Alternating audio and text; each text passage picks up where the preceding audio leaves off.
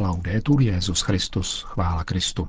Posloucháte české vysílání Vatikánského rozhlasu v úterý 14. srpna.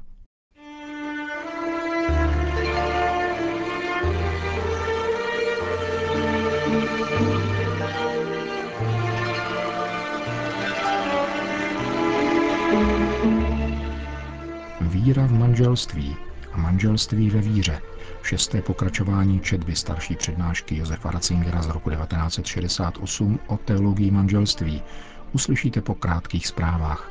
Hezký poslech přeje Milan Glázer.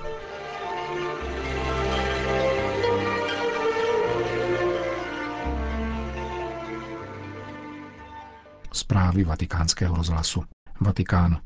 Také dnes existuje mnoho mučedníků, mnoho pronásledovaných za lásku ke Kristu. Oni jsou pravou silou církve.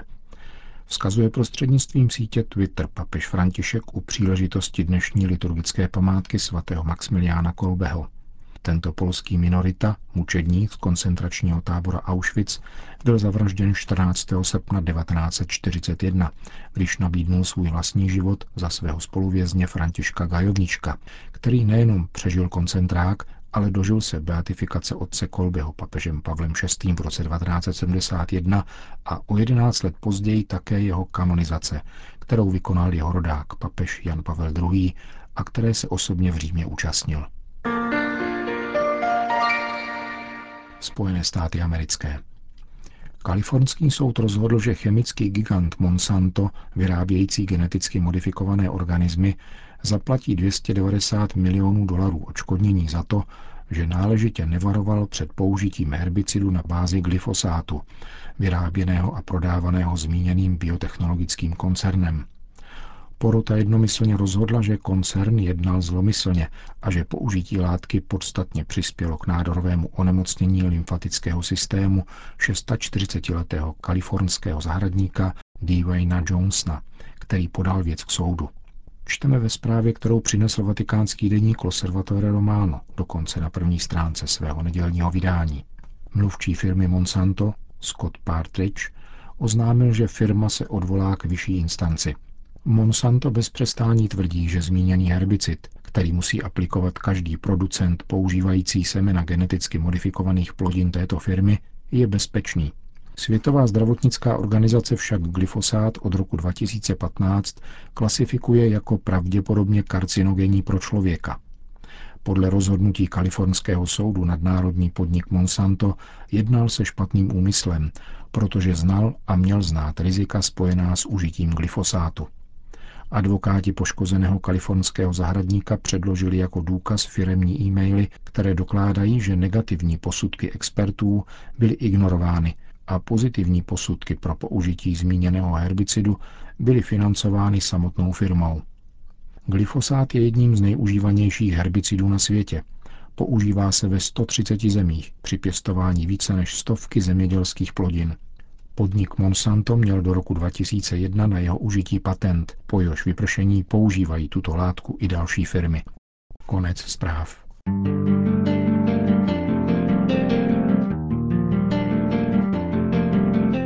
Víra v manželství a manželství ve víře. Šesté pokračování četby starší přednášky Josefa Ratzingera z roku 1968 o teologii manželství.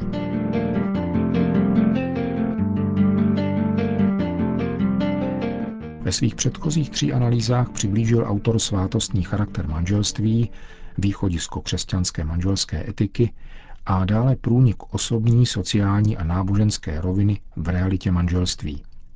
V dnešním pokračování naznačuje Josef Ratzinger obecné normy manželského etosu.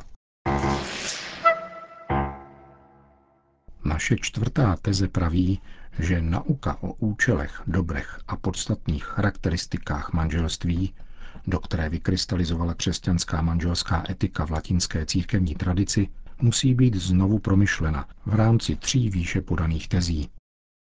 Pokusme se nyní s ohledem na tento úkol pozbírat pár indikací, jejichž cílem bude ani ne tak problém vyřešit, jako spíš ukázat na jeho šíři.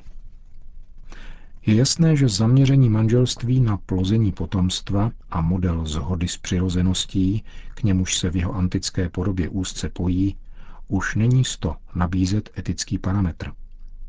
Rovněž je zřejmé, že ani idea lásky mezi manželi a vzájemné naplnění jako morální kritérium sami nestačí.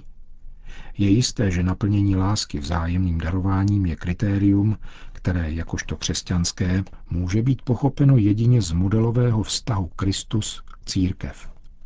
Podle toho v sobě musí zahrnovat jak ochotu přijímat, tak ochotu dávat odpuštění a dále ochotu potvrzovat svou věrností při takání smlouvě, i když se k ní hlásí jen jeden partner. Takto se již jasně ukazuje, jak toto vzájemné ano musí zásadně zahrnovat také společnou oddanost nejen o něch dvou vůči sobě, ale také jejich společný odstup od sebe směrem k celku. Jinak řečeno, Eros v sobě zahrnuje tajemství smrti ve dvojím smyslu. Já se odevzdává ty, ale také já i ty se z lásky odevzdávají počatému životu. Eros jakožto plodné odevzdání po každé lidstvu otevírá jeho budoucnost, příští pokolení. A to znamená, že obsahuje ochotu stát se minulým, ustoupit dozadu a ponechat prostor tomu, kdo přijde. Kdyby si tedy partneři chtěli hledět pouze sebe, znamenalo by to, že své volně povyšují svůj čas na ten poslední, ve snaze zvětšnit přítomnost a vyhnout se tak tajemství smrti, čímž by ve skutečnosti budoucnost vydali smrti. Ve starém zákoně manželství chápáno zásadně jako prostor příslibu, odkud vyvěrá budoucnost. Není tomu tak v novém zákoně, protože v Kristu se příslib zpřítomnil a budoucnost člověka spočívá v Kristu, nikoli již v potomstvu, které uvidí uskutečnění příslibu. To je také důvodem, proč už manželství není přikázáním a dokonce ustupuje nové životní formě, totiž celibátu, který vyjadřuje již započatý eschaton. Přesto však dokud trvají dějiny, je člověk nadále zaměřen k budoucnosti a nemá právo časově omezovat život. Stárnutí lidstva či degradování budoucího na dílo minulosti je nutný důsledek jednostraného pojetí manželského vztahu, v kterém se také projevuje úpadek doby. Není pochyb, že v takovéto perspektivě už nebude možné praktikovat normu stanovenou na fyziologickém základě. Odpovědnost před celistvostí lásky, lidstvem a jeho budoucností, před posláním od Boha, který chtěl člověka zasadit skrze eros do dvojího tajemství smrti a tak také do dvojího tajemství naděje, Přijetí smrti je vlastně začátkem naděje, kterou ten druhý a budoucnost reprezentují. To všechno neposkytuje žádný jednoznačný ukazatel. Tato odpovědnost může rovněž vyžadovat určitá omezení ve vztahu k potomstvu, pokud bude tato volba etická a její opak nemorální. Na druhé straně to znamená, že na příště, tady i v ostatních oblastech etiky, bude určení toho, co je správné, otázkou určité morální vnímavosti, která si konec konců nikdy není naprosto jista svou spravedlností a svoji spravedlnost přijímá právě z odpuštění.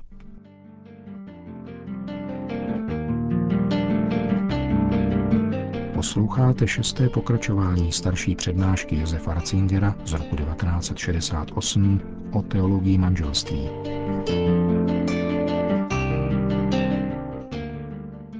Je zřejmé, že ze správné křesťanské interpretace svátosti manželství nezbytně plyne jeho jednota a nerozlučitelnost. Jakožto uskutečnění boží věrnosti smlouvě v lidské věrnosti vyjadřuje křesťanské manželství definitivnost a neodvolatelnost božského přitakání v definitivnosti a neodvolatelnosti lidského přitakání. Pouze toto je skutečná odpověď víry – a proto je i uskutečněním pravého křesťanského etosu. Možnost neodvolatelných rozhodnutí, jež otevírá víra, patří k základním obrysům obrazu člověčenství implikovaného vírou. Současně však nutné bez váhání připomenout, že jednotu a nerozlučitelnost manželství nelze vyvodit z čistě přirozeného zákona – Manželství má dějinou povahu a naplňuje se pouze v dějiných ustanoveních. Také řád víry je dějiný, třeba že definitivní forma dějin spočívá v Kristu a požadavek víry musí být bezpodmínečný. Kromě toho je zde třeba znovu připomenout, že Ježíšův odkaz na počátek, podle 19. kapitoly Matoušova Evangelia, stojí v protikladu ke starozákonnímu ustanovení, přestupuje zákon a není zákonem. Pokus interpretovat právnicky tento nadzákonný a nadjurisdikční apel činí tvrdost lidského srdce opět zákonem se všemi důsledky.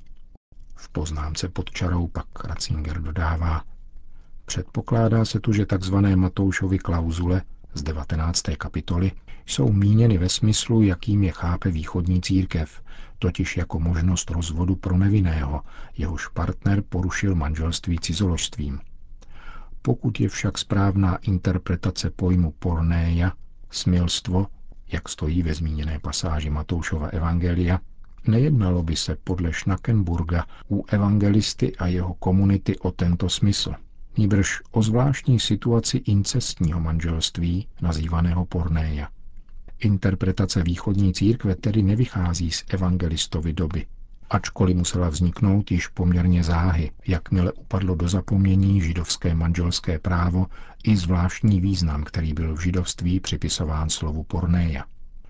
S jistotou lze tedy říci, že požadavek, kterým Ježíš dekonstruuje a překonává kazuistiku, právě rozvodové klauzule opět transformují do kazuistického postoje – a tak hrozí, že se vytratí serióznost počátečního principu.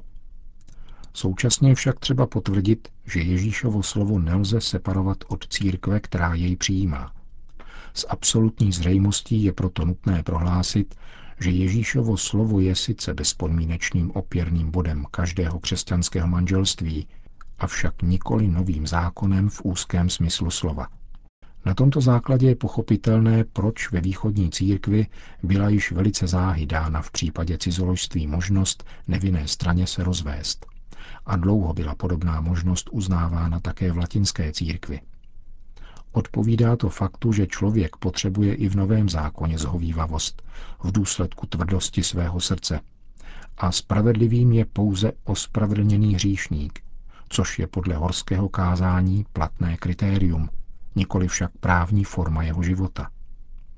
Z toho však není třeba vyvozovat, že by také latinská církev měla umožnit rozvod ve svém kanonickém právu, podobně jako to činí pravoslavné církve. Zachování nerozlučitelnosti má hluboký význam jakožto rizí právo víry. Proto však pastorace musí více zohlednit meze, jež jsou vlastní každé spravedlnosti a rovněž realitu odpuštění. Nemůže člověka, který se takto provinil, jednostranně považovat za horšího, než je ten, kdo upadl do jiných forem hříchu.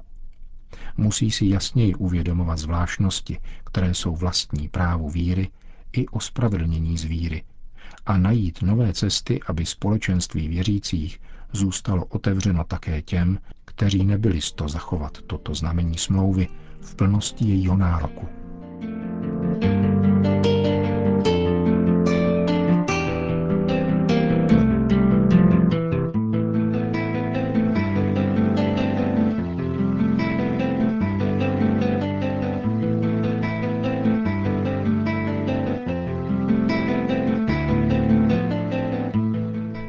Předposlední pokračování četby starší přednášky Josefa Ratzingera z roku 1968 o teologii manželství.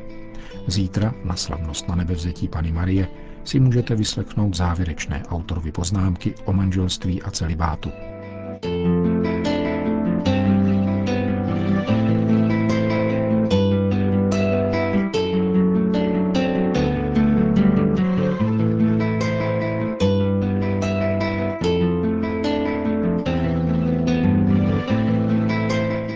Končíme české vysílání vatikánského rozhlasu. Chvála Kristu. Laudetur Jezus Christus.